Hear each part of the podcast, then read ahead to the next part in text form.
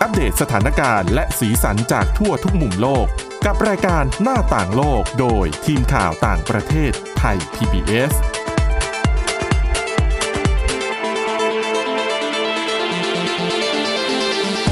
สวัสดีค่ะ ต้อนรับคุณผู้ฟังเข้าสู่รายการหน้าต่างโลกนะคะ มาอัปเดตสถานการณ์แล้วก็สีสันจากทั่วทุกมุมโลกกับทีมข่าวต่างประเทศไทย PBS ค่ะ วันนี้อยู่กับคุณวินิษฐาจิตกรี คุณอาทิตย์สุมนเรืองรัตน์สุนทร แล้วก็ดิฉันทิพย์ตะวันธีรนัยพงค์ค่ะ สวัสดีค่ะ สวัสดีค่ะ สวัสดีค่ะวันนี้นะคะมีเรื่องราวจากหลากหลายมุมของโลกมาฝากกันนะคะ ประเดิมกันที่เรื่องแรกเนี่ยถ้าใครยังจำกันได้ ก่อนหน้านี้ที่อินเดียมีอุบัติเหตุที่เรียกได้ว่าเป็นโศกนาฏกรรมครั้งใหญ่นะคะ ที่สะพานแขวน ค่ะ พังลงมา คือเหมือนขาดแหละ คือสะพานแขวนขาดแหละ แล้ว คือตอนนั้นมีคนไปรวมอยู่บนนั้นเนี่ยเยอะมาก สะพานแขวนคนเดินเท้านะคะ อืม แล้วคนไปออกันอยู่บนนั้นเพื่อไปเหมือนดูการแสดงหรือกิจกรรมอะไรมาช่วงเทศกาล ใช่ แล้วพอสะพานแขวนขาดลงมาปั๊บคนตกน้ำมีเสียชีวิตไปเป็นจำนวนมากนะคะ ค่ะ คุณทิพย์สุมนคือตอนเนี้ยเขายังไม่รู้คำตอบนะ ว่ามันเกิดอะไรขึ้นกันแน่สาเหตุ อืม ซึ่งเหตุการณ์นี้ก็เกิดขึ้นเมื่อวันที่ 30 ตุลาคม จนถึงตอนนี้ก็ประมาณ 1 เดือนแล้วนะคะ เหตุการณ์ครั้งนั้นก็เสียชีวิตไป 135 คนเลยทีเดียวนะคะทีนี้ครอบครัวของผู้ที่เสียชีวิตนะคะเหมือนเขาก็เหมือนยังไม่มีอะไรที่ชัดเจน คือรัฐบาลก็ยังบอกว่าจะสอบจะสอบก็ยังไม่ได้ คือเงียบ มี ไป อะไร ใช่ไหม ใช่ค่ะ คือทั้งทั้งๆที่สะพานนะเขาบอกเพิ่งซ่อมด้วยใช่ไหม ใช่ค่ะ ก็คือเหมือนซ่อมเหมือนก่อนเกิดเหตุอะค่ะเพิ่งกลับมาเปิดได้ไม่กี่วันเองแล้วก็เกิดเหตุนี้นะคะ ซึ่งทางเจ้าหน้าที่เทศอ่าเทศบาลนะคะเขาก็ตรวจสอบแล้วก็คือน่าจะทราบกันจากในข่าวก็คือ ไม่มีการออกใบรับรอง ว่า เหมื ซ่ อ อน มเสร็จ ใช่เหมือนว่าความ ซ่อมบำรุงแล้วนะอะไรอย่างงี้ใช่ไหม ยังไม่ได้ไปตรวจสอบความปลอดภัย ใช่ก็คือยังไม่ได้ออกใบอนุญาต ให้ใช้ เอาใบรับรองใช่ค่ะ ประมาณนั้นนะคะแล้วก็แต่ว่าทางบริษัทที่รับผิดชอบอะค่ะ ก็เหมือนออกมาอ้างว่าไม่ได้รู้ว่าสะพานเนี่ย กลับมาเปิดอีกครั้ง เนาะต่างคนต่างบอกว่าไม่ใช่ความผิดตัวเองมะอย่างเงี้ยคือ คือเหมือนกับทางบริษัทที่ซ่อมบำรุงก็มองว่าซ่อมบำรุงเสร็จแล้วนะ แต่ว่าก็ยังไม่ได้ไปขอใบรับรอง ก็เลยก็เลยไม่รู้ว่าจะเอามาเปิดใช้แบบนี้ ใช่ แล้วทางฝั่งคนที่จะออกเอกสารในเรื่องของการรับรองว่า เอ้ยที่ที่มาเปิดได้เนี่ย อืม ต้องมีเอกสารรับรองก่อนนะทำไมถึงไม่มี ค่ะ ก็บอกว่ายังไม่ได้ออกคือต่างฝ่ายต่างก็จะบอกว่า ตัวเองก็ยังยังไม่ทราบเรื่องนะ แล้วใครเป็นคนเปิดสะพานไงมันก็ต้องมีใช่ไหม ค่ะ ใช่ ในการ แล้วทำ เปิดใช้อ่ะ ทางครอบครัวก็เหมือนตั้งคำถามว่า คือสะพานแล้วตอนนั้นเหมือนเป็นเทศกาลด้วยค่ะ อืม มีคนไปเป็นพันๆคนจะไม่รู้ได้ยังไง ใช่ ว่า ไม่อ่าว่ากลับมาเปิดใช้งานอีกแล้ว เขา นะคะ เก็บเงินด้วยนะ ใช่มีเก็บเงินด้วยอะค่ะ แล้วก็คือตอนอาหลังจากวันนั้นค่ะ ก็เหมือนมีการจับกลุ่มผู้ผู้ต้องสงสัยไป 9 คนนะคะ ก็มีทั้งพนักงานบริษัท บริษัทที่รับซ่อมอะค่ะ ค่ะ แล้วก็มีคนขายตั๋ว มีเจ้าหน้าที่รักษาความปลอดภัย แต่ว่าเหมือนคนอื่นๆที่น่าจะมีส่วนรับผิดชอบตรงเนี้ยค่ะ เหมือนเจ้าหน้าที่ที่ระดับสูงกว่าเนี้ยกลับไม่มีไม่ถูกจับกลุ่มเลย ไม่ถูกตรวจสอบอะไรเลยอย่างเงี้ยค่ะ เขาก็เลยเป็นการตั้งคำถามว่าทำไมถึงยังไม่มีอะไรคืบหน้า ค่ะ ค่ะ แล้วก็ทางบริษัทเนี่ยก็คือเหมือนตัวเจ้าของบริษัทที่มารับซ่อมอะค่ะ ก็เหมือนยังไม่ถูกไม่ถูกสอบเลยด้วยซ้ำอะค่ะ หืมผู้รับเหมาเนี่ยนะ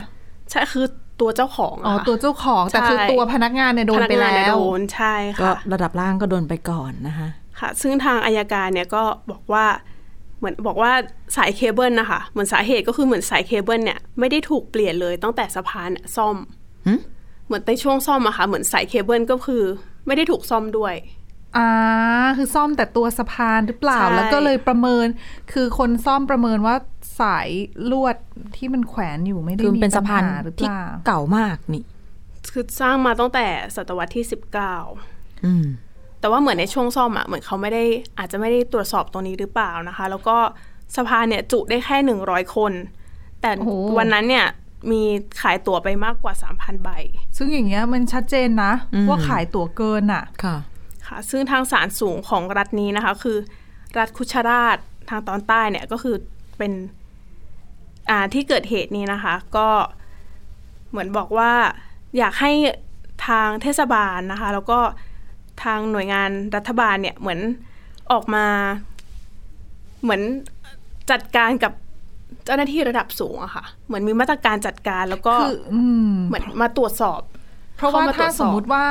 คนที่โดนเป็นแต่คนตัวเล็กตัวน้อยอ่ะในเหตุการณ์คือเขาอาจจะมองว่าคนที่ควรที่จะต้องรับผิดชอบจริง ๆ อ่ะ กลับไม่โดน ใช่ค่ะ อืม แล้วมันก็อาจอาจจะมีโอกาสที่ว่าในอนาคตอาจจะเกิดเหตุการณ์แบบนี้ซ้ำรอยขึ้นได้อีก ค่ะ แล้วก็มีการเรียกร้องให้เหมือนจ่ายค่าชดเชยเพิ่ม ค่ะ ให้กับครอบครัวผู้ได้รับผลกระทบอะค่ะ อันนี้ก็เป็นอัปเดต ว่าจนถึงตอนนี้ก็ยังไม่มี เป็นเดือน อะไร แล้วนะ คืบหน้าสักเท่าไหร่ อืมเหตุการณ์ที่เกิดไล่ๆกันก็ ที่งานวันฮาโลวีนอ่ะ งานฉลองฮาโลวีน อ๋อใช่ ที่อิตาลี วันก่อนเนี่ยฉันก็เห็นข่าวเหมือนกันนะ ว่าบรรดาญาติก็ออกมาทวงถามรัฐบาลเหมือนกันว่า คดีไปถึงไหนแล้วผ่านมาเดือนหนึ่งแล้วอะ่ะ อืม เขายังยังทำใจไม่ได้เลยกับโศกนาฏกรรมที่เกิดขึ้น ค่ะ อืมอ่ะก็เป็นเรื่องที่น่าเสียใจเนาะไม่มีใครอยากให้เกิดแหละจะต้อง อืม ระ ค่ะ มัดระวัง แล้วก็เป็นเรื่องของความรับผิดชอบด้วยทุกฝ่าย จริง อ่ะนะคะอ่ะเรื่องต่อไปเป็นเรื่องโครงการในนิวยอร์กมหานคร ค่ะ นิวยอร์กนะคะของสหรัฐอเมริกา เพราะว่าปฏิเสธไม่ได้ว่าช่วงที่ผ่านมาเนี่ยเขามีปัญหาเรื่องของอาชญากรรมพุ่งสูงขึ้น ค่ะ จนทางการท้องถิ่นเองเนี่ยต้องเหมือนกับยกระดับการรักษาความปลอดภัย เพิ่มเจ้าหน้าที่ตำรวจ ลาดตระเวนไม่ว่าจะเป็นในเมืองตามสถานีรถไฟใต้ดิน ซึ่งก่อนหน้านี้เราเห็นข่าวเยอะเหมือนกันนะ ที่มีคนเอเชีย โดนทำร้ายร่างกายที่สถานีรถไฟบ้างล่ะ อ่า โดนผลักตกสถานีบ้างล่ะ แรงมากนะแต่ละอย่างอะ ใช่แล้วนิวยอร์กเนี่ยปัญหาแบบชัดมากขึ้น ซึ่งส่วนหนึ่งเนี่ยเขาบอกว่าเป็นปัญหาที่เกี่ยวข้องกับคนไร้บ้านหรือเปล่า ก็เลยเป็นที่มาของมาตรการใหม่เหมือนกันนะนะคะ ค่ะ แล้วก็น่าจะเป็นในช่วงของการระบาดของโควิด อืม -19 ที่ทำให้คนไร้บ้านอาจจะเข้าไปอยู่ในสถานีรถไฟใต้ดินมากขึ้นด้วยนะคะ ต้นสัปดาห์ที่ผ่านมานี้เองนะคะ นายกเทศมนตรีเมืองนะคะ คุณเอริกอาดัมส์นะคะ ก็ออกมาเปิดเผยว่าในปีหน้านะคะ อันนี้จะเป็นโครงการที่จะทำในปีหน้า เหมือนเขากำลังจะพิจารณากฎหมาย ให้เหมือนอนุญาตให้ตำรวจนะคะ เจ้าหน้าที่สาธารณสุขแล้วก็นักสังคมนะคะ เหมือนสามารถเข้าไปให้ความช่วยเหลือคนไร้บ้าน คือพาไปรักษาในด้านสุขภาพจิตได้ โดยที่คนไร้บ้านเนี่ยอาจจะไม่ต้องมาขอความช่วยเหลือ อืมเพราะระบบเดิมที่อาจจะมีอยู่อาจจะมีจัดศูนย์นู่นศูนย์นี่ศูนย์นั่นเพื่อให้คนเข้าไปหา อืม แต่ ค่ะ บางทีอ่ะมันไม่เชิงรุกไงแบบนั้นอ่ะ ใช่ มันกลายเป็นว่าถ้าถ้าเรารู้สึกว่า เอ้ยเราไม่ได้มีปัญหาเราก็ไม่ไปไง ค่ะ ซึ่งเขาบอกว่าสิ่งเนี้ยเป็นสิ่งที่เข้าใจผิดๆ ก็คือ จริงๆ เราสามารถให้ความช่วยเหลือได้ ทั้งๆ ที่เขาอาจจะยังไม่ได้ตกอยู่ในอันตรายอะค่ะ ก็คือเหมือนเข้าไปช่วยเหลือได้เลย เอาใช่ คือถ้าปล่อยให้เกิดเหตุไม่ดีขึ้นแล้วมันวัวหายล้อมคอกหรือไม่ก็สายเกินแก้นะ ใช่ค่ะ แล้วก็ปัญหาเรื่องสุขภาพจิตก็น่าจะเป็นปัญหาหลักๆ ที่ทำให้เกิดเหตุการณ์ต่างๆ มากมายนะคะ ในช่วงที่ผ่านมานะคะ ตั้งแต่คุณอาดัมนะคะเข้ามารับตำแหน่งตั้งแต่ต้นปีที่ผ่านมานะคะ เหมือนเขาก็ให้คำมั่นมาตลอดว่าจะจัดการกับปัญหาคนไร้บ้าน แล้วก็เหมือนจะทำให้เมืองปลอดภัยมากขึ้น โอ้เหมือนดิถ้าดิฉันจำไม่ผิดก่อนหน้านี้เขามีเหมือนเข้าไปกวาดล้างคนไร้บ้านที่อยู่ตามแบบถนนริมถนนด้วยนะ ที่ให้ตำรวจไปรื้อเต็นท์รื้อข้าวของเขาอะ เห็นหลายเมืองเลย เหมือนอาคาร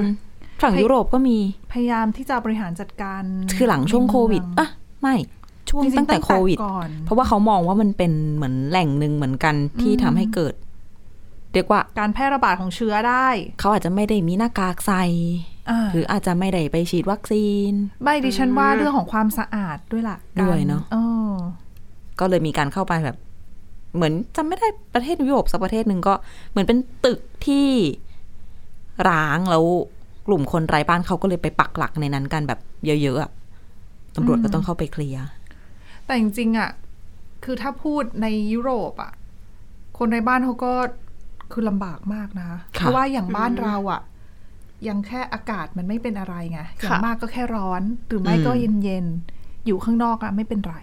แต่ในยุโรปเนี่ย ฤดูหนาวอยู่ข้างนอกบ้านไม่ได้นะแล้วเสื้อผ้าถ้าไม่มีทำให้ตัวเองอุ่นอะ ใช่ อืมรวมไปถึงในสหรัฐอเมริกาด้วยนะคะ จริงๆเราก็เป็นถือว่าเป็นโครงการดีแหละ เพราะว่าถ้าไปช่วยคนไร้บ้านคือทำให้เขามีชีวิตที่ดีขึ้น ไม่มีปัญหาเรื่องของสุขภาพ ไม่มีปัญหาเรื่องของสุขภาพจิตด้วยอะไรเงี้ย ค่ะ คือ ก็ ก็จะทำให้สังคมมันปลอดภัยขึ้นแหละ ค่ะ แล้วก็น่าจะจำกันได้กับเคสที่อ่าหญิงเอเชียอ่าเอเชียนอเมริกันนะคะ ที่ ค่ะ ถูกผลัก อ่าตกรถไฟ ใช่ ตกตกราง ใช่ค่ะ ตกร้างก็คือคนคนผู้ก่อเหตุก็คือเป็นผู้ที่มีปัญหาสุขภาพจิตด้วย อืม ก็เลยเป็นที่มาให้เขาเหมือนมาออกคำมั่นมาให้คำมั่นว่าจะจัดจัดการให้ได้นะคะ แล้วก็ในมหานครนิวยอร์กเนี่ย ประเมินนะคะ มีคนไร้บ้านประมาณ 50,000 คน อืมเยอะนะ เยอะมากค่ะ แล้วก็การก่ออาชญากรรมเนี่ยก็เพิ่มขึ้นนะคะ เพิ่มขึ้นตั้งแต่ในช่วงอ่าปีที่แล้วก็คือช่วงของการระบาดของโควิด -19 นะคะ แล้วก็นับตั้งแต่ต้นปีจนมาถึง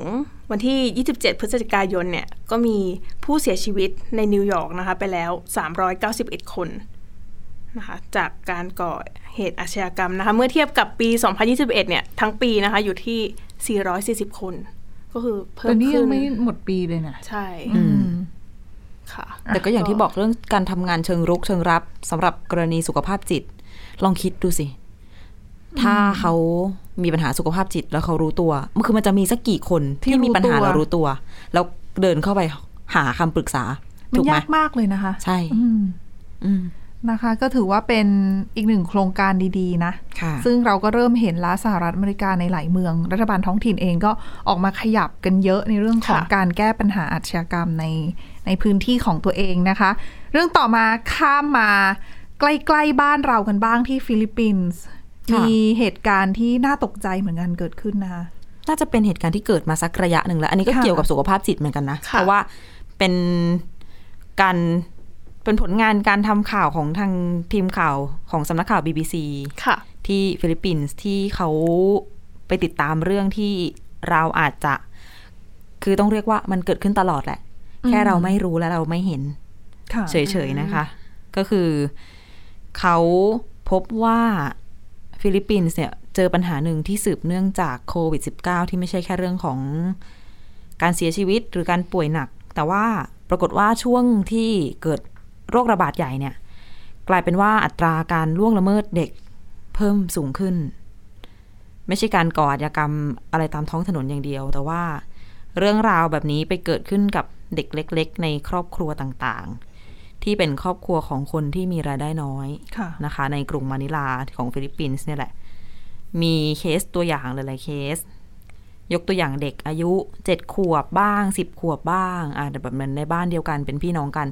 มีน้องผู้ชายเจ็ดขวบ พี่ผู้หญิงสิบขวบอย่างนี้ แล้วก็อ่ะมีพี่ชาย อีกที่อายุโตกว่านี้แบบเป็นวัยรุ่นแล้วอะอีกสองคนสามคน ซึ่ง ตัวของเด็กๆเหล่าเนี้ย ถือว่าเป็นเหยื่อที่ประสบกับการล่วงละเมิดทางเพศ โดยคนในครอบครัวของตัวเอง ค่ะ โดยการล่วงละเมิดทางเพศที่เกิดขึ้นเนี่ย เป็นเหมือนการแสดง แล้วก็ถ่ายทอดผ่านวิดีโอคอลอ่ะ มันคือบริการออนไลน์ ค่ะ การซื้อบริการทางเพศ ผ่านช่องทางออนไลน์ ก็คือสมมุติว่ามีเว็บไซต์หรือว่าอ่าช่องทางช่องทางหนึ่ง ค่ะ สำหรับกลุ่มคนที่ชอบเรื่องทางเพศเกี่ยวกับเด็กๆอะ่ะ อืม เรียกว่าคน ซึ่งเหมือนนี้เป็นเรื่อง คนใคร่เด็กใช่ไหม อืม อ่ะ มันผิดกฎหมายนะ ผิดกฎหมาย พวกคนใคร่เด็กเหล่าเนี้ยเขาก็จะเข้าไปซื้อบริการผ่านทางออนไลน์ โดยจ่ายเงินเพื่อที่จะได้ดูการแสดงที่ผิดกฎหมายเหล่านี้ ค่ะ ผ่านทางวิดีโอคอลแอปพลิเคชันอะไรประมาณนั้น โดยสิ่งที่เกิดขึ้นสำหรับหลาย ๆ ครอบครัวก็คือเด็ก ๆ เนี่ย ก็มีทั้งที่ถูกข่มขืน แล้วก็ละเมิดทางเพศ โดยคนที่ทำเป็นพ่อเป็นแม่ของตัวเอง คือทำเพื่อหาเงิน ใช่ อืม ก็คือสำหรับอาจตามถ้าพูดถ้าแปลตามตรงตามคำศัพท์ที่เขาเขียนมาเลยก็คือ เขาเรียกว่ามันเป็นเซ็ก s h โชว์เป็นการแสดงเลยอะ่ะ โดยคุณพ่อคุณแม่เป็นคนทำหรือว่าสำหรับบางครอบครัว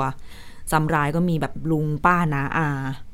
มามีส่วนร่วมด้วยในการละเมิดเด็กๆแล้วมันก็เกิดขึ้นซ้ำแล้วซ้ำเล่า อันนี้มันเป็นผลพวงจากการที่พอมีโควิด -19 มีมาตรการป้องกันโควิด -19 ที่เข้มงวด เช่นปิดเมือง คนตกงานไม่มีรายได้ เลยผลักให้พวกเขามาทำธุรกิจแบบนี้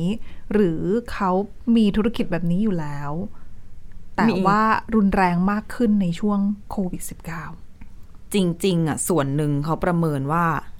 ธุรกิจแบบเนี้ยถามว่ามีอยู่แล้วไหมฟิลิปปินส์มีอยู่แล้ว มีมานานมากแล้ว แต่ว่าเหมือนกับชิ้นงานชิ้นเนี้ยของที่เขาไปสืบสวนสอบสวนมาล่าสุดอ่ะเหมือนเขาพบว่าอัตราการเกิดการล่วงละเมิดกับเด็กๆอะมันเพิ่มขึ้นคือแต่ก่อนที่เราได้ยินข่าวเกี่ยวกับฟิลิปปินส์ที่เป็นแบบ เซ็กซ์โชว์ผ่านออนไลน์ แล้ว ค่ะ ขายไปต่างประเทศเนี่ยมี แต่มันเป็นการจำยอมของอ่ะสมมติ ทั้งสองฝ่าย สาวๆ หรือหนุ่มๆ เป็นอาชีพของเขาที่เป็นอาชีพผิดกฎหมายถูกไหมแต่ว่าช่วงที่มันเกิดขึ้นในระหว่างการระบาดของโควิด -19 เนี่ยกลายเป็นว่าอย่างที่คุณทิพย์ตะวันบอกนั่นแหละ ความยากจนคนแขนของบรรดาแบบคนอาจจะในชุมชนแออัดยากไร้ไม่มีรายได้ คือเดิมเขาก็ชีวิตยากลำบากมากแล้ว ถูกต้อง ถึงไม่มีโควิด -19 อะนะคะ ใช่ แล้วก็มีดันมีโรคระบาดมาไปทำมาหากินไม่ได้ ไม่มี ค่ะ รายได้ แล้วก็ปัจจัยที่เป็นปัจจัยที่ดิฉันฟังอะดิฉันอ่านแล้วตกใจแบบอ้าวไงเป็นงั้นก็คือ เขาบอกว่าเอ่อฟิลิปปินส์เนี่ยเป็นประเทศที่สามารถเข้าถึงคนในชุมชนต่างๆ เขามีโทรศัพท์มือถือ เขาเล่นโซเชียลเหมือนเรา เขาเข้าถึงอินเทอร์เน็ตที่ความเร็วสูงได้ และชาวฟิลิปปินส์มีความสามารถความรู้ความเข้าใจทักษะในการฟังภาษาอังกฤษ จึงสามารถรับคำสั่งคำขออะไรต่างๆ จากลูกค้า ซึ่งต้องมีการพูดคุยกันระหว่าง มันคือ โช วิดีโอ วย คอลนะคุณทิพย์ตะวันนี่ฉันเข้าใจว่าเป็นแบบนั้น อืมคือตอนแรกที่ฉันได้ยินเนี่ยดิฉันเข้าใจว่าเป็นเหมือนกับ เป็นการบันทึกเทปอะ ไม่บันทึก แล้ว เทป ขาย ไม่แน่ใจในเรื่องของรูปแบบแต่เท่าที่อ่านมาคือมันเป็นโชว์โชว์หนึ่งเหมือน เห ค มือน น ที่ จัดขึ้ จ่าย นมา เงิน เฉพาะกับกลุ่ม ใช่ หนึ่ง คนที่จ่ายเงินอยากดูอะไร อ่ สามารถขอได้ เหมือนไลฟ์สตรีมมะ เหมือนไลฟ์ อ่า อ่าใช่เหมือนไลฟ์ส เห ด มือนเออเหมือน แบบ ไลฟ์แบบบ้านเราที่แบบให้คน ทำนั้นทำนี้หน่อย เออใช่ไหมะ ที่จริงขออภัยขอพาดพิงแล้วกันอย่างอ่ะเรื่องของ Only Fan ต่างๆ ที่คุณผู้ฟังอาจจะเคยได้ยินข่าวมา ค่ะ บ้าง แบบ follower อยากให้คนที่แสดงทำอะไร อืม จะทำอะไรจะจ่ายเงินเท่าไหร่ ถ้าคุณทำอันนี้ฉันให้คุณเพิ่มเท่านั้น ค่ะ ดิฉันว่ามันเป็นแนวนั้นเลย อ่ะซึ่งมันก็เกิดขึ้น แล้วกลายเป็นว่าเด็กๆ เนี่ยกลายเป็นเหยื่อ แล้วปัจจัยต่างๆ ฟังดูสิ เรื่องทักษะภาษาอังกฤษเรื่องอินเทอร์เน็ตอย่างนี้เป็นต้น ตอนนี้สถานการณ์ที่เกิดขึ้นก็คือ ต้องมีหน่วยงาน NGO แล้วก็หน่วยงานใหญ่ๆ อย่างเช่น UNICEF หรือว่า Save the Children เราอาจจะเคยได้ยินชื่อกันบ้าง ตอนเนี้ยเขาประเมินออกมานะคะว่าเด็กฟิลิปปินส์ประมาณหนึ่งในห้า เสี่ยงต่อการถูกเอารัดเอาเปรียบทางเพศทำให้ตัวเลขโดยรวมของหนึ่งในห้าหรือยี่สิบเปอร์เซ็นเนี่ยเกือบสองล้านคนที่บอกว่าเสี่ยงนะ ตัวเลขสูงมากลน เยอะมาก เพราะว่าอ่ะอย่างที่เรารู้ว่าสถานการณ์เรื่องของความยากจนความแออัดอะไรในฟิลิปปินส์เนี่ยก็ไม่เบา แล้วก็กลายเป็นว่าเรื่องการละเมิดทางเพศเด็กๆ อย่างที่เราเล่าไปเนี่ย กลายเป็นเรื่องที่ปกติธรรมดาขึ้นทุกทีในสังคม โดยเฉพาะในชุมชนที่ยากจน ซึ่งปัญหานี้มันน่ากลัวมากนะคะ มันน่ากลัวาก เมื่อเมื่อเรื่องที่มันไม่ธรรมดาแล้วถูกทำให้มันกลาย ใช่ เป็นเรื่องธรรมดา แล้วมันไม่ใช่เรื่องที่ดีอ่ะ ถูก ซึ่งตรงเนี้ยจริง ๆ ภาครัฐ คือไม่ใช่แค่ NGO อย่างเดียวภาครัฐดิฉันว่าเป็นตัวแปรสำคัญมาก เพราะว่าเขาต้องนะหนึ่งต้องลงไปปราบปรามสองต้องไปให้ความรู้ความเข้าใจสามต้องสร้างงานสร้างไรายได้ คือมัน ค่ะ เป็นปัญหา มั มัน ยากนะ สังคมอ่ะใช่ แล้ว มักายนาร ก ที่ สำหรับ มา ประทศ เจอแบบเนี้ยไม่ใช่ภาครัฐของทางฟิลิปปินส์เป็นคนเจอด้วยถูกไหม อ่าเริ่มต้นต้นต่อที่ไปเจอเนี่ยมีหลายจากหลายประเทศ มีออสเตรเลียด้วยมีที่อื่นๆด้วย กรณีหนึ่งคือการไปเจอแบบน่าจะเป็นนักเดินทางคนหนึ่งที่ ค่ะ แบบอ่ะผ่านตอมอใช่ไหมเขาก็ค้นของคุณเนาะค้นมือถือผู้ชายคนหนึ่งแล้วไปเจอคลิปเด็กๆอะคลิปที่ไม่ดีอะของเด็กๆตำรวจเขาก็เลยไปสืบต่อ ค่ะ ว่าชายคนเนี้ยเขาไปแบบซื้อคลิปอะไรมาจากไหน ก็สืบสาวเราวเรื่องกันจนกระทั่ง มีการประสานงานไปถึงแบบติดตามเส้นทางการเงินอะไรต่างๆ จนสาวไปถึงตัวของบ้านในฟิลิปปินส์ที่รับงานผิดกฎหมายนี้อยู่ แล้วก็เลยจับมือกันระหว่างอ่ะทางฝั่งประเทศข้างนอกก็ไปไล่จับ ค่ะ ของคนซื้อฝั่ง อ่ะ คน ฝั่งคนซื้อก็ไปไล่จับ ฝั่งคนขายทางฟิลิปปินส์ก็ไปไล่จับ ซึ่งตัวรัฐบาลอย่างบองบองมาโกสเองก็ออกมาบอกว่า เออประกาศสงครามเต็มรูปแบบกับการล่วงละเมิดเด็ก แต่ก็สงครามนี้เขาก็ยังไม่ชนะ คือคืออันเนี้ยหลาย ๆ ที่อาจจะเรียกเป็นสงครามไซเบอร์ได้ไหมะได้แหละ มันอาจไซเบอร์มันอาจจะกว้างไป อืม อันนี้คือเขามุ่งเน้นการแก้ปัญหานี้โดยเฉพาะ เพราะอย่างอะอย่างที่เราเคยรู้กันเรื่องทางเพศอะไรต่างๆ กับไซเบอร์มันแทบจะเป็นของคู่กันเลย ค่ะ ค่ะ ถูกไหมเป็นมุมมืด แล้ว ของโลกไซเบอ ยิ่ ร์ งยุคนี้อ่ะอินเทอร์เน็ตเร็วยิ่งเร็วเท่าไหร่เนี่ยยิ่งยิ่งน่ากลัวเท่านั้นนะ เข้าถึงได้เยอะด้วย แต่ส่วนตัวเรารู้สึกว่าเรื่องเนี้ยมันน่าตกใจมากเป็นพิเศษ เพราะว่าอะอย่างแบบเรื่องแย่ๆที่เราได้ยินกันมาก่อนก็คือแบบเด็กถูกจับถูกล่อลวงไปทำ ค่ะ ไม่ได้บอกว่ามันไม่ดี ไม่ได้บอกว่ามันปกตินะ แต่อันนั้นมันก็เหลือเชื่อประมาณหนึ่งแล้ว แต่พอมันเป็นคนในครอบครัวทำเอง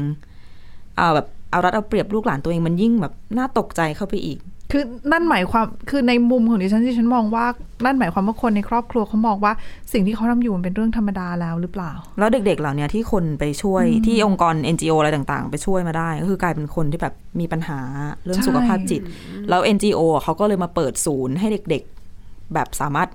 ระบายความอัดอั้นตันใจออกมาได้ คือโดนทำร้ายสองเด้งอะแบบเนี้ย คือไม่ใช่คือโดนเป็นเหยื่อของการล่วงละเมิดแล้วยังยังยังเป็นการที่ถูกคนในครอบครัว คนที่ใกล้ชิดตัวเอง ใช่ ทำร้าย เพราะว่า ด้วย คำถามของเด็กๆ คือเขาเหมือนเขาบอกว่าเขาอธิบายแบบนี้ ห้องมันจะเป็นแบบห้องสี่เหลี่ยม แล้วเขาจะติดตั้งแบบเหมือนฟองน้ำเอาไว้รอบๆห้อง แล้วให้เด็กๆแบบเหมือนระบายอารมณ์ได้ ทุบหรือว่าอะไรออกมา แล้วก็แบบสามารถพูดตะโกนความรู้สึกออกมา โดยมีเจ้าหน้าที่อยู่ในนั้น มีเจ้าหน้าที่ คือจะเขาจะดูพฤติกรรมว่าเขา ค่ะ จะไปยังไงต่อ ว่าเขา ใน ควรจะ ดูแล ให้การดูอ่า ใช่ ซึ่งหนึ่งในคำถามที่เด็กถามมาก็คือทำไมฉันต้องเจออะไรแบบนี้เป็นคำถามธรรมดามากเลยแต่แบบ แล้ว ตะลึง ครอบครัวนะที่น่าจะเป็นที่พึ่งให้กับเด็กๆทุกคนนะคะ แต่กับ อืม แบบทำแบบนี้แล้วเด็กๆจะไปยังไงต่อ อืมจะใช้ชีวิตอยู่ได้ยังไง เราคุยกับ ใช่ไหม นักข่าวที่ทำเรื่องนี้แล้วเขาบอกว่านี่มันเป็นสกู๊ปข่าวที่เขาทำยากที่สุดในชีวิตของการเป็นนักข่าว อืม อืม เพราะว่าต้องมาคุยกับเด็กๆด้วยนะคะ อืม ที่ที่ได้รับผลกระทบโดยตรงนะคะ ค่ะ อ่ะก็เป็นด้านมืดที่เกิดขึ้นในสังคมจริง ๆ คือทุกคนอ่ะ คือก็ต้องช่วยกันอ่ะ ช่วยกันสอดส่อง ช่วยกันดูนะ ใช่ เออ มันเป็นปัญหาที่ฝังรากลึกมา ไม่ใช่แค่อยู่ในฟิลิปปินส์ด้วยจริง ๆ แล้วใน จ หล ริง ๆ ย น่า ป จะ ระ มี เท ทุก ศ ที่ ใช่ไม่ไม่ไม่ใช่แค่ในเอเชียด้วยนะคะเพียง ค่ะ แต่ว่าปัญหามันอาจจะชัดเจนมากขึ้นรุนแรงมากขึ้นในประเทศไหนก็ตามที่ที่ประชาชนจำนวนไม่น้อยประสบกับปัญหาทางด้านเศรษฐกิจ ค่ะ โดยเฉพาะปัญหาจากโควิด ค่ะ -19 เราน่าจะยังมีเวลาต่อกันอีกเล็กน้อยนะคะ ไม่กี่นาที ฝากเอาไว้นิดนึงเพราะหลายคนสัปดาห์นี้ น่าจะประเด็นที่ร้อนแรงที่สุดอีกหนึ่งจุดของโลกที่เกี่ยวข้องกับโควิด -19 คือที่จีน ค่ะ เอ่อประชาชนจำนวนไม่น้อยนะคะ ทั่วประเทศจีน ในหลายเมืองทั่วประเทศออกมา รวมตัวประท้วงต่อต้านมาตรการคุมเข้มป้องกันโควิด -19 นะคะ ค่ะ แล้วเขาบอกว่าเป็นครั้งใหญ่ที่สุดนับตั้งแต่เหตุการณ์นองเลือดเทียนันเหมือนเลยนะ หนึ่งพันเก้าร้อยแปดสิบเก้า ใช่ตอนนั้นนี่มีผู้เสียชีวิตเยอะมากนะคะ เพ ซึ่ ราะ ง ว่า ตัวเลขก็ไม่แน่ชัดเนาะ ใช่เพราะไม่มีใครเปิดเผยออกมาไงรัฐบาลจีนก็ไม่ได้ให้ตัวเลขทางการ แล้วก็ทางทางคือไม่สามารถประเมินได้อะแต่คือทางการจีนเขาส่งทหารเข้าไปปราบปรามนั่นเอง อืม เออบางคนบอกว่าอาจจะมีตัวเลขเป็นหมื่นก็ก็มีเหมือนกันนะคะอ่ะนั่นแหละก็เป็นเหตุประท้วงที่เกิดขึ้นตอนนู้นที่รุนแรงมาก ครั้งนี้เขาบอกรุนแรงมากเหมือนกันแม้จะไม่เท่าที่เทียนอันเหมือนก็ตามค่ะ แล้วก็เขาลุกลามไปจนถึงประท้วงเรียกร้องให้สีจิ้นผิงค่ะออกจากตำแหน่งลงจากเก้าอี้ด้วยก็ถือว่าเป็นประเด็นใหญ่มาก หลายคนก็เลยมามองย้อนกลับมาดูว่าอ่ะแล้วจริง ๆ เนี่ยจีนเนี่ยทั้งๆที่รู้ว่าโควิดเป็นศูนย์ เป็นนโยบายที่ถูกต่อต้านขนาดนี้แถมมีผลกระทบทางเศรษฐกิจและสังคมเยอะขนาดเนี้ยทำไมรัฐบาลไม่คลายสักที อืม ไม่เลิกสักที คือตอนเนี้ยหลังจากที่มีการประท้วงเยอะๆ เนี่ยเขาเริ่มมีการผ่อนคลาย มาตรการบางมาตรการในบางพื้นที่แล้ว ค่ะ แต่ถ้าถามว่าให้ยกเลิกทั้งหมดเนี่ยทำได้ไหม ได้ไหม ผู้เชี่ยวชาญบอกว่าเอาจริงๆเนี่ยน่าจะทำได้ยากมากด้วย เพราะว่าถ้าเราไปดูตัวเลขการฉีดวัคซีนของของคนในประเทศจีน เขาบอกว่ายังอยู่ในระดับต่ำมากนะคะ อย่างที่เราทราบกันดีว่าวัคซีนเนี่ยทำให้ปัจจุบันเนี่ยเราใช้ชีวิตกันแทบจะปกติแล้วอะ ค่ะ เออ คือมันติดเชื้อแหละ แต่มันป่วยไม่หนักไง ใช่ แล้วทุกประเทศทั่วโลกเนี่ยเป็นแบบนี้แล้วนะคะ ที่แบบเริ่มผ่อนคลายมาตรการ แต่จีนเนี่ยเขาบอกว่าอัตราการฉีดยังไม่เยอะ คือถ้าไปดูคนปกติเนี่ยอะคนอายุธรรมดาเนี่ย ที่อาจจะไม่ใช่กลุ่มเสี่ยงเนี่ย ก็เยอะระดับหนึ่งแต่ปัญหาคือกลุ่มผู้สูงอายุ อืม หนึ่งอย่าลืมว่าจีนเป็นสังคมสูงวัยแล้ว ค่ะ ผู้สูงอายุเยอะนะคะ แล้วตัวผู้สูงอายุกลุ่มอายุของผู้สูงอายุนี่แหละที่รับวัคซีนน้อยโดยเฉพาะกลุ่มที่เป็นคนมีอายุ 80 ปีขึ้นไป เขาบอกว่าคนที่ได้รับเข็มกระตุ้นเนี่ยมีประมาณ 40%นิดๆเอง อ่าใช่ อืมแล้วคือน้อยขนาดเนี้ยเขาก็มองว่าถ้าคลายล็อกทั้งหมด ไม่ใช้โควิดเป็นศูนย์แล้วเนี่ย ตัวเลขผู้ป่วยที่จะต้องเข้าโรงพยาบาลเนี่ยอาจจะมี 5 ล้าน 6 ล้านคนเลยนะ แล้วเขามี ICU แค่เท่าไหร่เอง ICU เขา 4 ไม่ถึง 4 เตียงต่อประชากร 1 0 0 0 0แคน อ่า ซึ่งไม่พอแน่ ๆ นะคะ ค่ะ แล้วก็โอกาสเสี่ยงที่ป่วยหนักแล้วเสียชีวิตเนี่ย มันเยอะมาก ดังนั้นเนี่ย หลาย ๆ คนก็เลยคือนักวิเคราะห์หลายคนมองว่า ถ้าจีนอยากเปิดสิ่งที่ต้องทำสิ่งแรกคือการฉีดวัคซีน ตอนนี้รัฐบาลออกมาเร่ง แล้วก็กระตุ้นเรื่องของการฉีดวัคซีนในกลุ่มผู้สูงอายุนะคะ แต่อย่างที่ทราบ ค่ะ การฉีดวัคซีนมันไม่ใช่ฉีดวันนี้แล้วภูมิขึ้นเลย ค่ะ แล้วมันไม่ใช่ที่ว่าเรียกให้เขามาฉีดแล้วเขาก็จะมาฉีดในเมื่อเขาอยู่มาแล้วเกือบ 3 ปีเขายังไม่มาฉีดปีกว่า 2 ปี ยังไม่มาฉีดเนี่ย อืม จะครบสามละ เออนั่นก็หมายความว่าคือถ้านับแค่เฉพาะมีวัคซีนไง อ๋อ อาจจะสัก 2 ปีเขายังไม่มาฉีดเลยแล้วกระตุ้นตอนนี้จะจะมาฉีดหรือเปล่า ค่ะ ปัญหาส่วนหนึ่งก็อาจจะต้องโทษรัฐบาลที่ไม่ได้ให้ข้อมูลรอบด้านมากมากตั้งแต่ตอนที่ยังมีเวลา อืม การมาให้ตอนนี้ช้าไปไหมอ่ะหลายคนก็วิพากษ์วิจารณ์กันไป และนี่คือทั้งหมดของรายการหน้าต่างโลกในวันนี้นะคะ คุณผู้ฟังสามารถมาฟังรายการได้ที่ www.thaipbspodcast.com หรือว่าฟังผ่านพอดแคสต์ได้ทุกช่องทางค้นหาคำว่าหน้าต่างโลกนะคะ วันนี้พวกเราแล้วก็ทีมงานลาไปก่อน สวัสดีค่ะ สวัสดีค่ะ Thai PBS podcast. View the world via the voice.